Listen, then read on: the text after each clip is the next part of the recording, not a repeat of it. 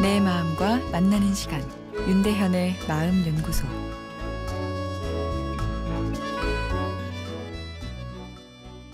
안녕하세요. 화요일 윤대현의 마음 연구소입니다. 오늘은 농담과 진담 구분법을 알고 싶어요 란 좀 긴 사연입니다. 저는 대화를 할 때 진지한 편입니다.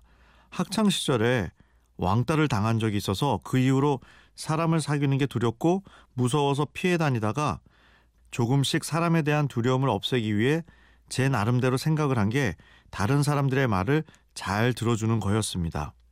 사실 예전에는 제 얘기만 하는 것을 좋아하는 편이었는데 상대방의 이야기를 잘 들어주고 진심으로 공감해 주면서 이 마음으로부터 우러나오는 모습을 보였더니 아, 가끔 다른 사람들이 제게 넌 농담과 진담을 구분하지 못한다.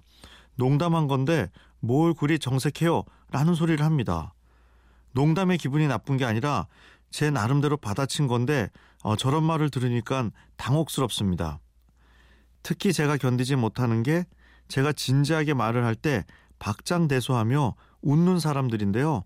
왜 웃냐고 물어보면 제가 하는 말이 웃기다고 하더라고요. 제 입장에서는 진지하게 말을 한 건데 그런 식으로 받아들여지니 화도 나고 그 사람이 예의가 없다는 생각도 들고요. 이 사람들의 말에서 농담과 진담을 구분하는 법, 그리고 기분 나쁜 농담을 들었을 때 받아치는 법을 알고 싶습니다. 농담의 사전적 정의는 실없이 놀리거나 장난으로 하는 말이죠. 정의만 보면 농담을 하는 것은 어, 좋은 소통법이 아닌 셈인데요. 아, 그러나 실제 우리들이 나누는 대화들을 살펴보면 농담의 비중이 상당하죠. 어, 심지어는 매우 중요한 결정이 달린 비즈니스 미팅이나 어, 국가 대표자끼리의 대화에서도 가벼운 농담은 기본적으로 분위기를 풀어주는 데 사용되고 경우에 따라선 중요한 내 마음의 결정 사항을 상대방에게 슬쩍 떠보며 내어놓는데도 활용됩니다. 어, 이렇게 되면 이 농담이 농담이 아니란 이야기죠. 진담보다 더 진한 게 농담이 될 수 있습니다.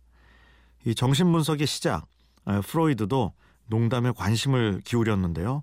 농담은 꿈만큼이나 사람의 무의식이 포함되어 있고 어, 그것이 사회적으로 어, 표현되는 형태라 했습니다.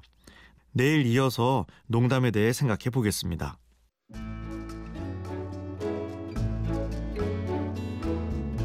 윤대현의 마음연구소 지금까지 정신건강의학과 전문의 윤대현 교수였습니다.